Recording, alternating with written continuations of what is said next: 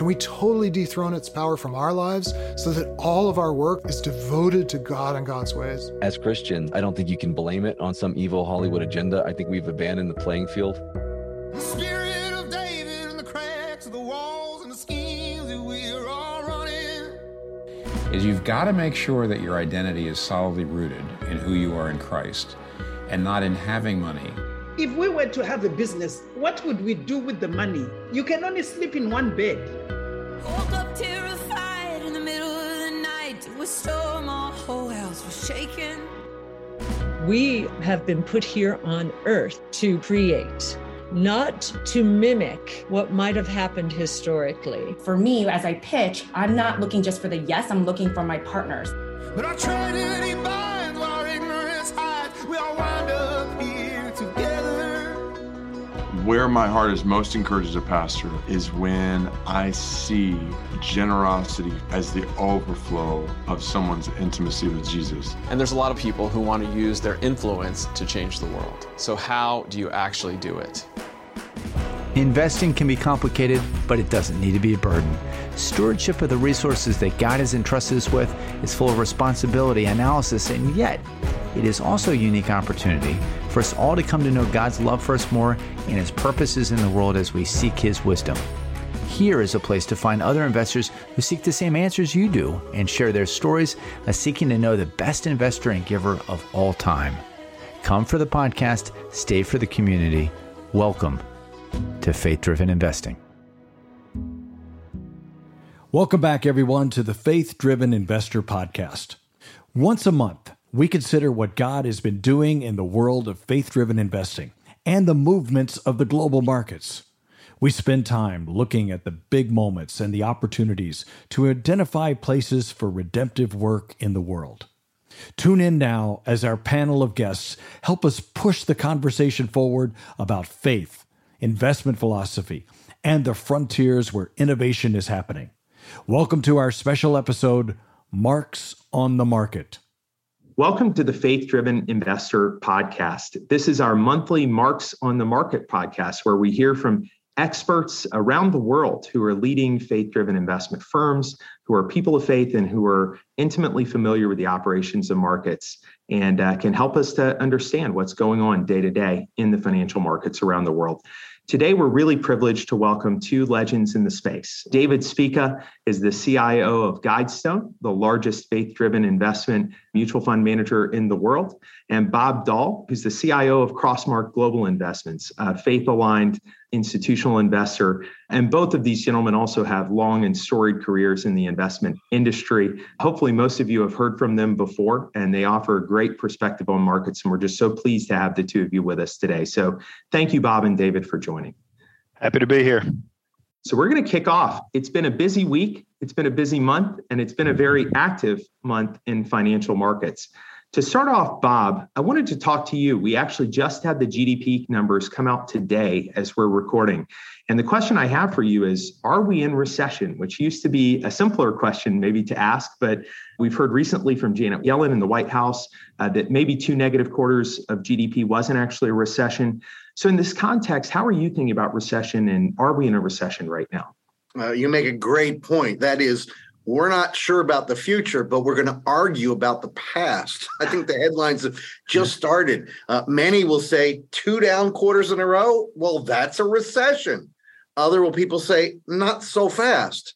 The truth is the National Bureau of Economic Research declares when we have a recession, typically months after the fact. So there is nothing magic about two down quarters, although I went back in my history books and found out the last time we had two back-to-back down quarters and there was no recession was nineteen forty-seven.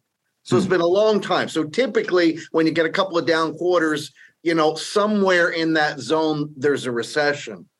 So my view is that the weakness we saw in first and second quarter were the most volatile parts of G D P. First quarter, it was trade. Uh, second quarter, it was inventories. And the more traditional, possibly more stable parts of G D P were okay. You know, down in the first quarter from the record G D P we saw last year, strongest since nineteen eighty-four, and of course, even slower in the second quarter. My guess is, forget the numbers and recession or not, we will continue to slow. That was in place already after the strong year last year, aggravated now by inflation, interest rates, and attempts to quell growth, if you will. Let me add one more point. The reason I think we may escape a recession, or if we have it, it's just going to be short and shallow, is the strength of the things that make up our economy.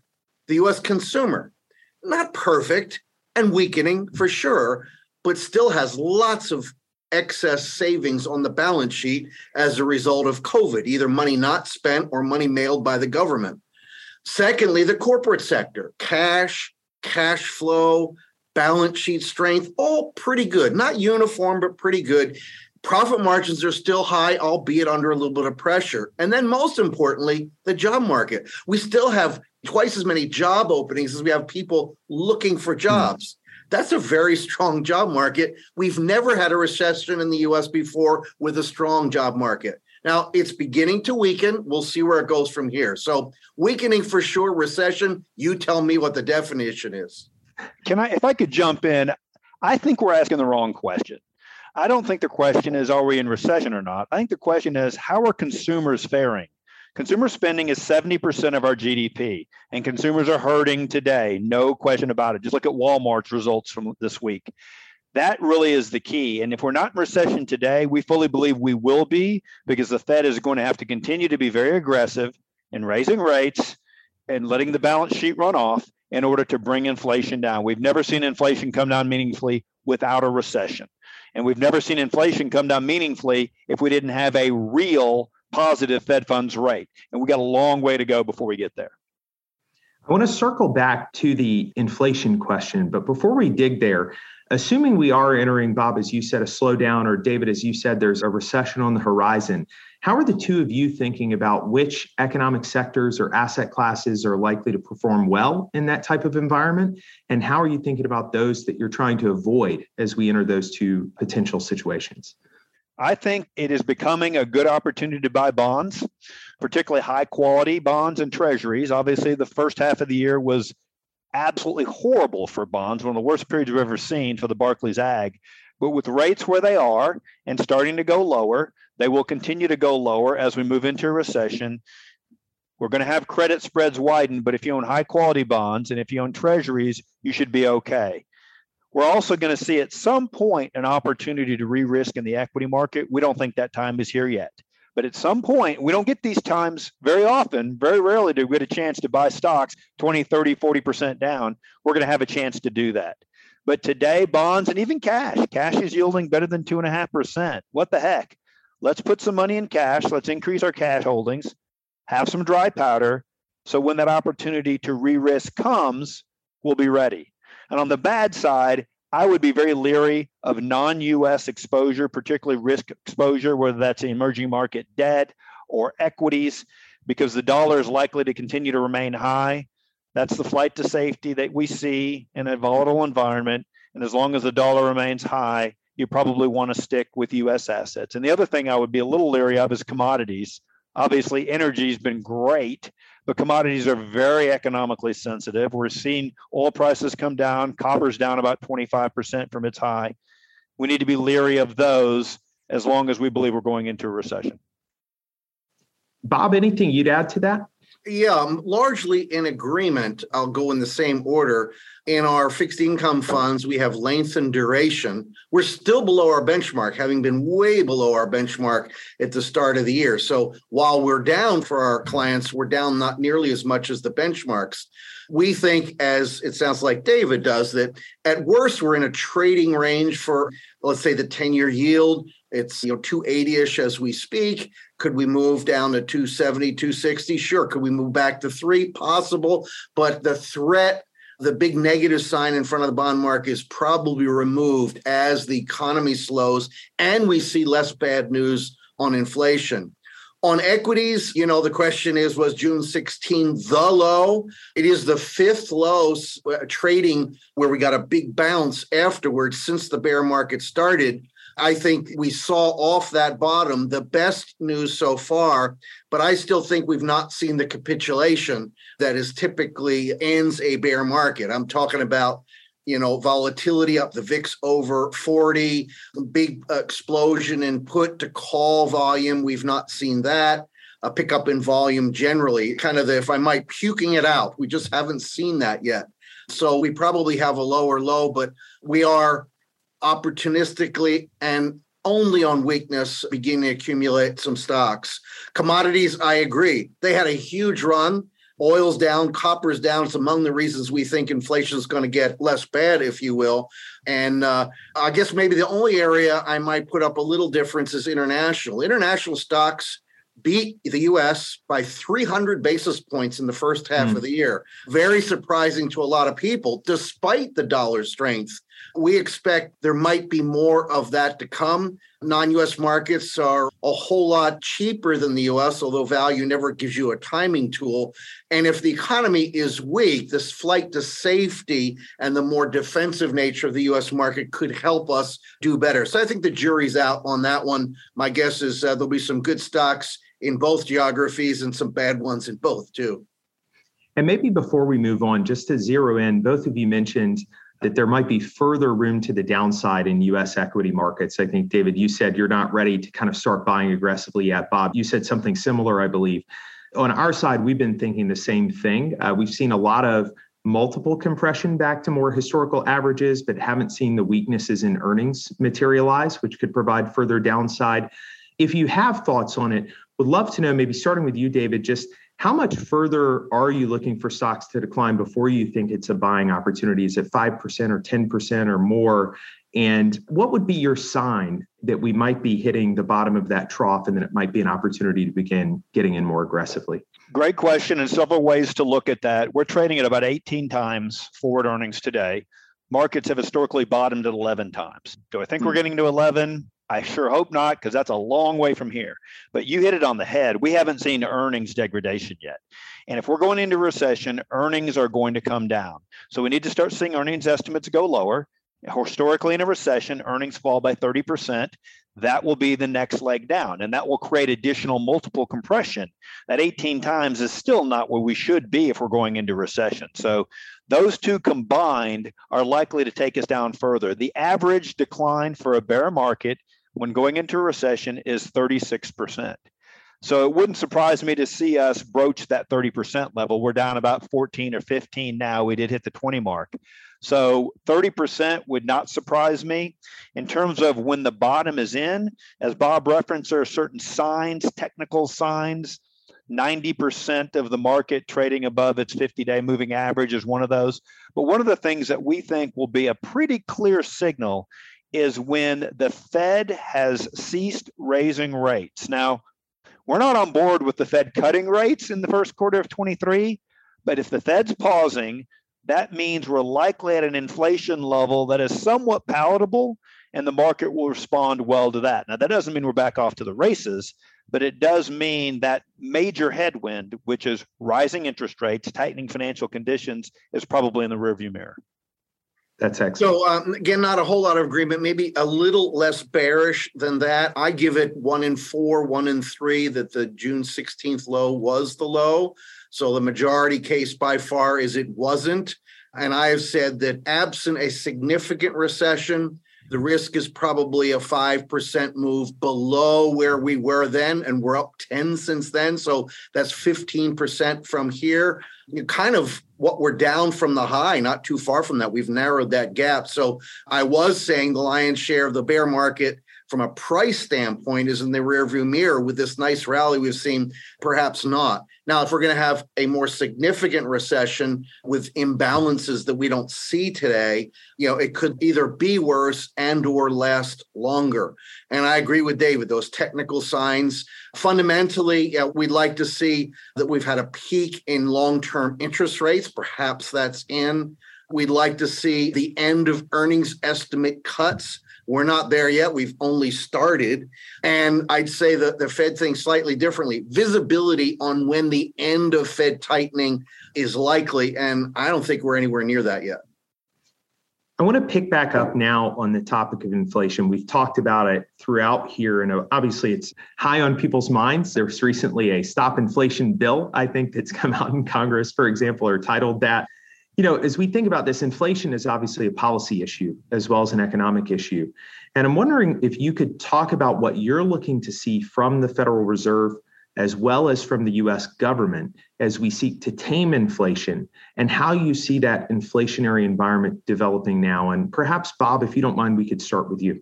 Sure, I'd be happy to. So first of all, a little bit of history, put it in context. It seems like inflation was a topic we didn't talk about forever because inflation was two or lower for years. And then all of a sudden, you know, we wake up and inflation's, you know, eight, nine, approaching ten percent. Because remember, inflation's transitory. That's a joke, obviously. And we move on from there. Uh, look, we have said since the first of the year, we think second quarter will register the peak in inflation. And I think that's the case. Obviously, a couple of weeks ago, we got that June inflation number that was just so devastating after the negative surprise in the month before. So, you know, we're at some levels that are reasonably high. Reasons we think that we're likely to have lower inflation in the next bunch of months. One, the slowdown in the economy. Two, as both of us have already commented, declining commodity prices. Oil from peak to trough down more than twenty-five dollars, copper down twenty-five percent. Doctor Copper tells us a lot about both the economy and inflation. And then three, the supply chain problems. I'm not making the case for solving them, but I think they're a little less severe and will be as we go forward than where we've been. All of that takes the inflation rate down some. My guess, and that's all these things, you hope they're educated guesses, is by the end of the year, we'll be registering monthly inflation numbers that annualize around four or five percent down from, you know, eight to ten where we speak. And that's a problem because the Fed says they want two. I think they'll compromise at some point at three, but four to five is not two or three, which means there's more work to do. And I think that could create problems for stocks and bonds somewhere down the line, maybe not until next year. Yeah, I would agree with Bob that we've probably seen the peak. I sure hope we don't go above nine point one percent, but I'm not quite as optimistic on the decline. You have to consider what the Fed is able to do to mitigate inflation. They have no control over the supply chain issue. The only thing they can have an impact on is demand, and they've got to take the consumer out at the knees. How do they do that? By reducing consumer wealth. We've already seen that. Financial assets, housing's next, and they have to reduce consumer incomes. We've got three point six percent unemployment today. Consumer real incomes are not good, but obviously nominal income is very good. Second quarter nominal G D P was over nine percent. That's too high. So the Fed is going to have to continue to raise rates until we start to see some weakness in the job market to really have an impact on consumer demand to materially bring down inflation. And we think that's going to take a while. We think that could be another twelve months. The belief that the Fed is going to be cutting rates in the first quarter of next year, which is really why the market was up yesterday and today. They perceived Powell's comments as dovish, which I don't get.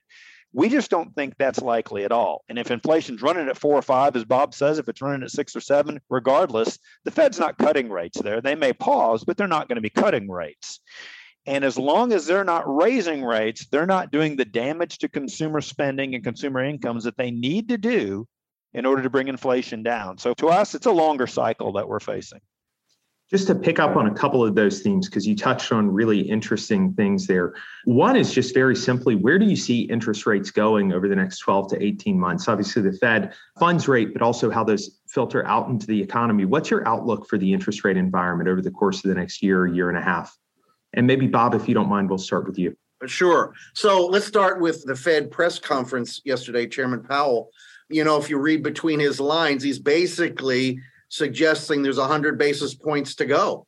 They have the luxury of no meeting for a couple of months here. And, you know, one hundred basis points probably means one fifty and two twenty-fives. Reading between the lines of what David said, I think both of us believe that's not the end. That's just not going to do the trick. So I suspect the market reacting to all that positively yesterday and today probably gets smacked across the face again at some point when people realize that's just not going to do the trick. So I think The Fed's got more to go. It's going to take longer. I didn't say it when I comment on inflation. I should have. David said it well. You know, the Fed has little control over inflation because they only can influence the demand side. That's why the commodity price thing, the of solving some of the supply chain problems is so key if inflation's going to come down, regardless almost of what the Fed does. Out the curve, I think that for now, interest rates have found a level. We got to that three forty-nine intraday a few weeks ago. I don't think we'll see that level anytime real soon. But if I'm right, four to five percent end of the year, if David thinks six or seven, even more about what I'm going to say will come true, interest rates will head back up. It's just not enough to have these big negative real rates in order to have an impact. David said this earlier, getting real rates to be positive is almost always required to tame the inflation. So I would expect that we'll have out the curve higher rates again, starting uh, you know months from now, but enough to be painful. So, David, as you pick up on that question, I'll raise a potentially frightening question, which is, you know, in some ways, this economic era looks a lot like the late nineteen seventies, right? In terms of the rapid inflation, in terms of action in commodity markets, et cetera. I know there are differences, but at that time, interest rates climbed to a truly phenomenal level. I think at some point we were at twenty percent or something like that in the late seventies, early eighties. Do you see any risk of that type of interest rate movement? And if not, what do you think moderates this era versus that one? Yeah, I was in high school then, so fortunately I didn't feel it as much as maybe my parents did. But my first mortgage was nine and a half percent. I recall being lucky that I got that. But in any event, I don't think we get to that point. The economy, the global economy is much different today than it was then. The Arab oil embargo was a big component there. We weren't producing the energy we produce today. We didn't have the global trade then that we have today. And the Fed was, I think once Volcker took control, he really had to work hard because they were so far behind the curve. Now, this Fed's behind the curve too, but I don't feel like it's the same situation. All that said, one of the things that does concern me, and I mentioned globalization, one of the things that is a likely byproduct of the war in Ukraine is the fact that countries around the world, economies around the world, don't want to be dependent on other nations for their needs, for their products and services. Look what's happening in Germany right now. They're in a world of hurt, given what the Russians are doing with regard to natural gas distribution. And so that reduction of outsourcing that becomes onsourcing, right, insourcing, producing more goods at home, is going to create some structural inflation that we're not used to. Now, that doesn't mean we get double-digit rates. I think the economy would react much more quickly today than it did then to significant rate hikes. And again, we're starting from much lower level today than we were there. I can't remember where we started then, but we weren't at zero. So on an absolute basis, it's not going to have to go as high.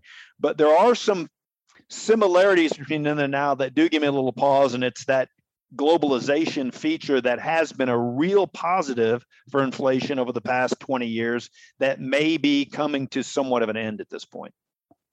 Yeah, the three reasons, in my view, that we had such low inflation for so long were technology, demographics, and the issue of globalization. Globalization, as David has said, is disappearing. The nationalism around the world and lots of politics is causing that not to be the negative inflation, pro-growth thing it was before. Population, you know, the developed world has dangerously low population growth, some places negative. And of course, the technology piece, I think, is alive and well. So that is among the reasons to agree with David that we're not going to those crazy inflation rates that we saw before. This is a phenomenon that is painful now, but we should get it under some control. Doesn't say we're going back to one percent inflation, but I think we, with a lot of work, probably a recession, we can get this thing back to three-ish. David and Bob, you've both touched on international markets. I think, Bob, you started by talking about some of the opportunities in international markets over the course of the year so far. And David, you touched on this idea of global supply chains, et cetera, in your recent comments. Obviously, the Russian invasion of Ukraine was a really negative shock to the global economy. China's decision to pursue a zero COVID policy has been a negative shock to some extent, continuing to constrain supply chains. Just quick thoughts on what are the risk factors that you see now in the global economy that might impact investors here in the United States or around the world? And where do you think there might be opportunity in the global economy right now? And uh, David, maybe you could start us off. Yeah, what's going on in China is very curious and very alarming. The zero COVID policy, we're hoping this is something that Xi is going to suspend once he's reelected as lifetime ruler, but it, it just doesn't make any sense for a country of a billion and a half people to expect zero COVID. And that hasn't been a huge factor. You know, it's funny. COVID was a black swan, and it has spawned other black swans, right? It spawned this runaway inflation. It spawned, I would say to a degree, the war in Ukraine. It spawned what's happening in China today. And so it's almost like this continuous black swan. But to me, what's happening in China is the biggest concern. China is the second largest economy in the world. They're a huge factor in the global supply chain, a huge factor in production of goods and services. And to the extent they cannot get back to a level of production that is appropriate for the rest of the world, that could create some headwinds. The other thing to recognize when it comes to Russia, if Putin were to walk out of Ukraine tomorrow, the world's not going to say all is forgiven. We're going to start doing business with you again. He's a pariah as long as he's in office, which is probably going to be an extended period of time. So those two things, which are a couple of the black swans that occurred this year, I think are going to continue to be headwinds for the global supply chain. I agree one hundred percent with everything Davis just said. I'll add just one point to it that is a continued risk, and that is a supply of energy. You know, I think one of the events, I'll call it an event that has not gotten enough attention, is the curtailment of supply in the country that has the most opportunity to create incremental energy, and that's the United States. If you go back to January of twenty twenty-one, we were coming out of COVID, demand for oil was rising quickly. And in this country, we canceled the Keystone pipeline. We put a moratorium in many ways on new drilling and made it difficult on the permit side. So economics one oh one, demand for something, in this case, oil's going up, supply has been curtailed. What happens to price? Definitionally, it goes up. And we're still struggling with just not enough of this stuff as the global economy recovers post whatever recession we're going to be in. So that remains a risk in my judgment. And Bob, just to pick up on that briefly, you know, energy markets have been highly volatile recently.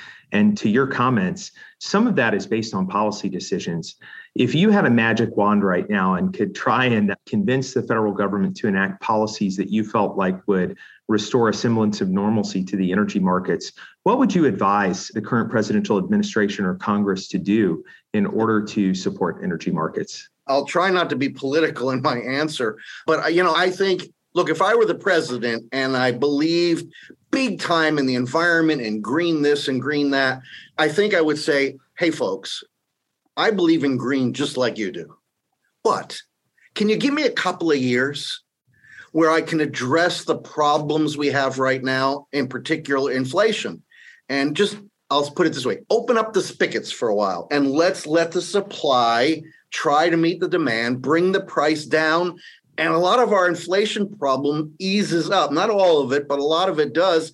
And then we can worry about, you know, the green stuff later. That's what I would advise the administration. The only issue I have with that, Bob, I agree, but the only issue I have is if I'm an oil and gas producer, and if I think it's a two-year window, I'm yeah, not committing billions of dollars of CapEx into development. Heck no. I'm you. producing tremendous cash flow today. My shareholders love me, and I'm sitting right where I am today. I love one hundred dollars oil. So we need, quite frankly, a change in tone on the energy industry as a whole in the United States. Yeah, we support you, and we, we are going to we are going to provide what you need to be successful. You you went one step beyond me. I'll sign up for that in a nanosecond. Yes. It's really interesting. It will be really interesting to see how it plays out practically. Obviously, we've got elections coming up. There are two very different platforms at play, and there's the chance of a divided Congress and presidency. And I think that will be one of the interesting questions, along with spending, as we enter that potential environment, just exactly what happens. I'll note that on the supply chain question, you know, in our firm, we'll often be invested in or own companies that have supply chain considerations. One of the things we've started to look at with our C E Os They've been struggling in an environment for two years where the supply chain was constrained and where it's been very difficult to get inventory. Therefore, everyone's been trying to get in the queue for additional inventory as they can. Everyone's been ordering. They've been telling customers that they're developing back order lists. And uh, we've been trying to get as much inventory as possible. One of the concerns we're continuing to navigate is what if that supply chain constriction continues? The other, however, is what if that loosens more than we think in the near term and we actually get a glut of inventory, which I know is something that some consumer companies are beginning to worry about as well. And this uncertainty around supply chain could create problems in either direction, right? You could see people with a glut of inventory with working capital management problems. You could continue to see people not be able to get the components or equipment or goods that they need. And we're not certain which way that will go at the moment. Yeah, I'll comment and then let David pick it up. Look, the G D P report we just got, two hundred basis points of G D P negative as a result of inventory. So it spoke loudly and clearly in the second quarter. I have to go all the way back to the pandemic. When the pandemic came, we shut down the economy. We turned it off. We'd never done that before. And then we turned it back on. I think the assumption, naively, was I turn it back on and everything comes back to normal. Well, that's just not the case. It created all kinds of dislocations that we are still dealing with today. And that's going to take time to unwind. In, in my comments earlier, I said, I think some of the supply chain problems are easing a bit. And I don't want to be too Pollyannish here. So I think we're solving some of them, but we got a lot of them left. Semiconductors, you know, a little less bad than it was, if you will. But we got a ways to go. And this is not going to be smooth and easy. And then if we try to layer a recession on top of it, it's going to set us back a bit in figuring out how to balance supply, demand, and lots of markets. So I think this is a multi-year solve that we can't underestimate. Yeah, I agree completely. Just like we're feeling pain with regard to a significant increase in demand coming out of the pandemic, there's going to be pain on the supply side, and we're just going to have to work through it. And quite frankly, I would just as soon see the supply chain issue clear up sooner rather than later and deal with those issues today as opposed to an extended period of stagflation. Hear, hear. Yeah, I agree with that, David, for sure. If I could bring it back onshore for a minute, one thing we haven't talked about directly yet is the housing market, which is deeply related to interest rates. We were with Jonathan Reckford, the C E O of Habitat for Humanity International recently, who quoted a statistic that I hadn't heard before that right now is the greatest gap between median income and median home price in the history of the United States, that homes are less affordable for the average American than they have been at any point. And certainly we've been living through an incredibly hot residential housing markets. Interest rates are beginning to cool that, it would seem. What are your expectations, David, for the housing market over the course of the next twelve to eighteen months? And what are some of the risk factors at play there? I'll begin just by saying that my daughter, who's going to be thirty next month, and her husband of two years are looking for a house here in the Dallas area. And I said, why don't you wait another year? I don't think the time's right yet. But what I do think we're going to see, and we're starting to see it, you're seeing mortgage applications at twenty-two-year lows. You're seeing sales start to decline. Prices are leveling off, not falling yet. But with mortgage rates where they are, and with the point you mentioned about the disparity between house prices and income, you're going to see house prices come down. There is no question in my mind. One of the good things about recessions, and we all think recessions are bad, and they generally are, but they tend to do a good job of reducing imbalances in the economy. That's what recessions are for. It's like pruning the crepe myrtle in your front yard. You got to prune it back to get new growth. We need the same thing in the economy. And so that's likely to happen. The good news is, in my mind, this is not like oh eight. oh eight was a hugely demand-driven run in home prices as a result of very easy credit. This run feels like, at least here where I live in Dallas, to be more of a supply issue. We just don't have the supply that we need to meet demand today. And not just on the residential side, but if you look on the commercial side and talk about multifamily, my gosh, is there demand for multifamily. And so that demand is likely to keep a floor under prices for a period of time. But that's a regional issue. I don't think it's going to be the same here in Dallas as it is in, say, Northern California or someplace else. There's going to be some differences there. But bottom line, yes, there's going to be a decline in house prices. It needs to happen. It's part of the Fed's plan to eliminate, to reduce the wealth effect. But we don't think it'll be anywhere near what we saw in L A. Fully agree. In Business Cycle one oh one, the most interest rate sensitive part of our economy is housing. And so it typically is the first to go this way and then the first to come back out.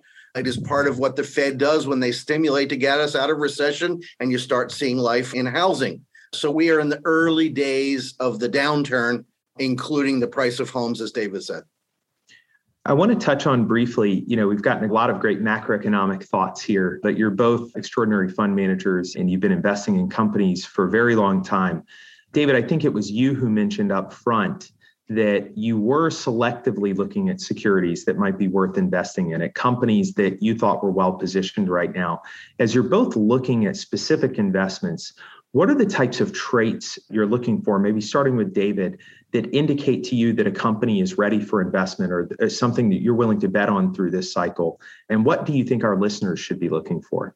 I think if you're going to be moving into the equity market, you need to be very focused on high quality companies, companies with good, strong fundamental characteristics, strong free cash flow, low debt, and really importantly today, pricing power.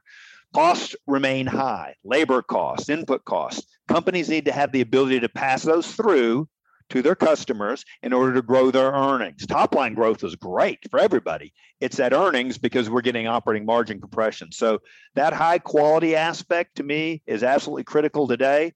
Being somewhat defensive makes sense. And that doesn't mean you just buy healthcare and consumer staples. There are high quality companies with defensive characteristics in every sector of the market, and companies that have good earnings visibility, right? Not your cyclical companies, but companies with good earnings visibility. That's where I would be playing today.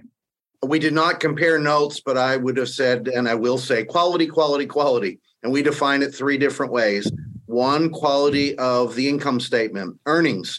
Is it predictable? Are they measurable or related to cash flow? And we can call them quality.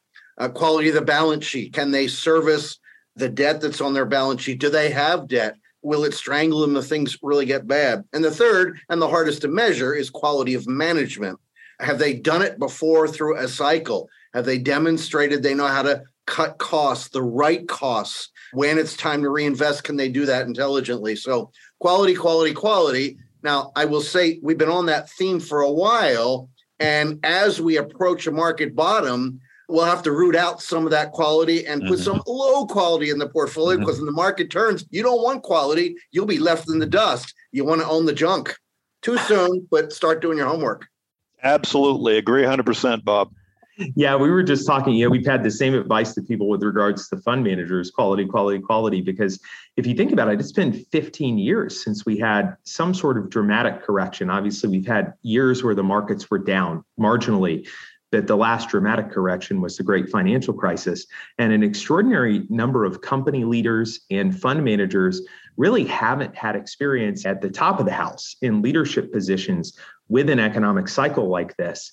And so you've got to look, to your point, to those leadership teams, both at fund management houses and at individual companies that have seen cycles like this before, are intellectually prepared for it, and know what types of steps to take and what type of patience to have during periods like this. Can I make a quick comment on that? Because I think you struck a nerve there.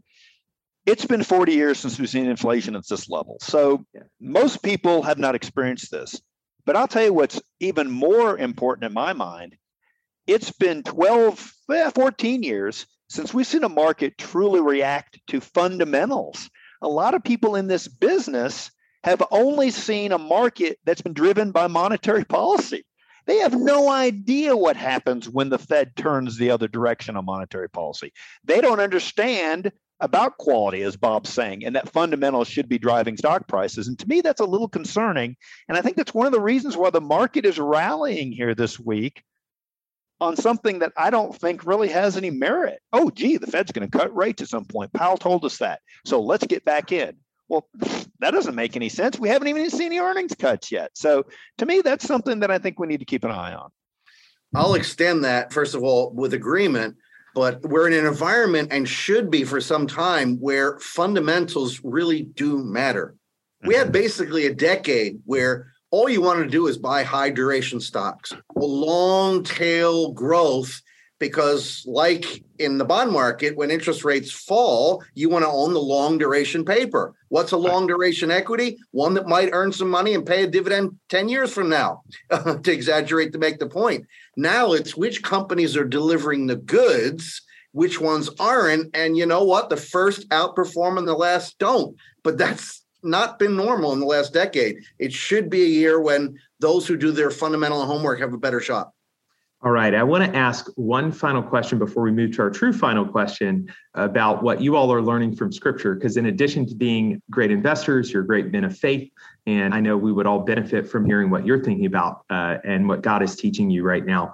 Before we do that, I'll just ask a ten thousand foot question, which is, for those investors who haven't lived through the cycle, and for all of us who haven't lived through it in a while, what's your general advice to someone hoping to navigate this well and to steward their financial resources well over the coming couple of years?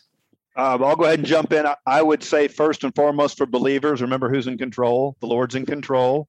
Don't get caught up in what you're reading on Facebook or hearing on Twitter or seeing in the mainstream media. The Lord's in control. The other thing I would say is recognize that it has been since two thousand eight, since we've had a true recession. twenty twenty wasn't a true recession. That was self-imposed. And as I said earlier, recessions do a modicum of good for the economy. They reduce imbalances and they cleanse the economy so that we can have growth again. The third thing is recognize that valuations were way too high. And we've seen a significant decline in valuations. So we're closer to the bottom, much closer than we were six months ago. And at some point we'll be there. And if you've got some dry powder, you can benefit from that. You prompt us on this question, so I made a list of five. Uh, one, recognize that what we have is not ours. It's the Lord's. And not just our money, our everything, our minds, our bodies, our relationships, everything. Two, therefore, it's an awesome privilege, but also an awesome responsibility. You know, if the money's really mine, who cares what I do with it? But if it's God's, now all of a sudden, I better take care of it and be smart about it. Uh, number three, don't get caught up in the noise and the emotion of the day. If you name the name of Jesus, people are extra watching you in periods where it's noisy and bumpy and controversial. Try to have that compass. Uh, four, this is for anybody, faith or not, long-term view. We're talking a lot about the near term, but you know, if your time horizon's twenty years, there is no twenty year period in history where stocks haven't gone up. So, you know, I don't want to be stupid about it, but keep that sort of thing in mind. And finally, number five, sentiment. We haven't talked about that at all. When everybody's bullish, it's generally a good thing to be bearish. And when everybody's bearish, which they have been, uh, being a little more constructive makes some sense. So they're the five points I would consider. That's awesome advice, gentlemen. And before we wrap, you've already started to go down this path, but even apart from financial markets, uh, we'd really benefit from just hearing what's on your mind and what God is teaching you through Scripture right now. David, I wonder if you could kick us off, just any wisdom that you've encountered lately in your Christian walk. Yeah, this has been a challenging year for me personally and professionally. And so there have been periods where I've gotten a little bit discouraged. But as I'm in my quiet time, a verse that's come to me recently is Galatians six nine. Let us not become weary in doing good, for at the proper time, we will reap a harvest if we do not give up.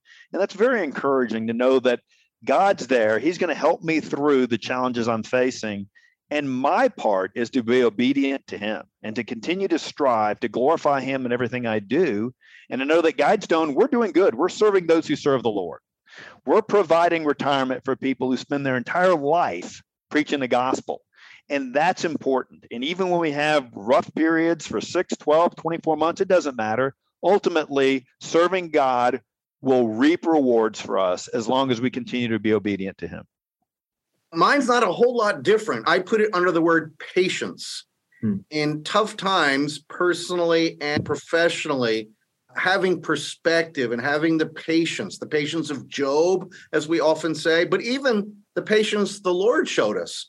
I remember, you know, in the garden, he was sweating drops of blood, but, you know, he maintained his center. Lord, not my will, but yours be done. So they're the kinds of things we try to remember. Look, things happen in markets very quickly. But in the real world, they tend to happen more slowly. And I sometimes think those of us who are in the markets taking a patience pill once in a while will help us do a better job for our clients and not trying to anticipate every jot and tittle, but to get the longer sweep. So patience, my friend. That's, uh, I joke all the time. We've got a couple of our fund managers. The problem with the ticker moving every second there as you're watching it is you can get tied up in the moment. And that idea that we've got faith, obviously, in something else and that we should be patient and think longer term is incredibly important. Bob and David, a tour de force. I would expect nothing less. I know that everyone benefited not only from your knowledge of markets, but just from your wisdom and maturity as believers. We're grateful for the work that you do in markets and on behalf of clients who we know are stewarding resources for God's kingdom. And we're grateful to you, particularly for coming on today and sharing your thoughts. Thank you very much. Our privilege. Thank you. Thank you. Enjoyed it. Hey, everyone. All opinions expressed on this podcast, including the team and guests, are solely their opinions. Host and guests may maintain positions in the companies and securities discussed, and this podcast is for informational purposes only and should not be relied upon as specific investment advice for any individual or organization. Thanks for listening. We are grateful for the opportunity to serve this community and see listeners come in from more than one hundred countries. Faith-driven investing can be a lonely journey, but it doesn't have to be. The best way to stay connected is to join a group study with other investors looking to get the same answers to questions you have and find great community as they do so. There's no cost, no catch. In person or online, you can meet an hour a week with other peers from your backyard or the other side of the world. You can also stay connected by signing up for our monthly newsletter at faith driven investing dot org. This podcast wouldn't be possible without the help of many of our friends. Executive producer Justin Foreman, intro mixed and arranged by Summer Dregs, audio and editing by Richard Barley. Our theme song is Sweet Ever After by Ellie Holcomb.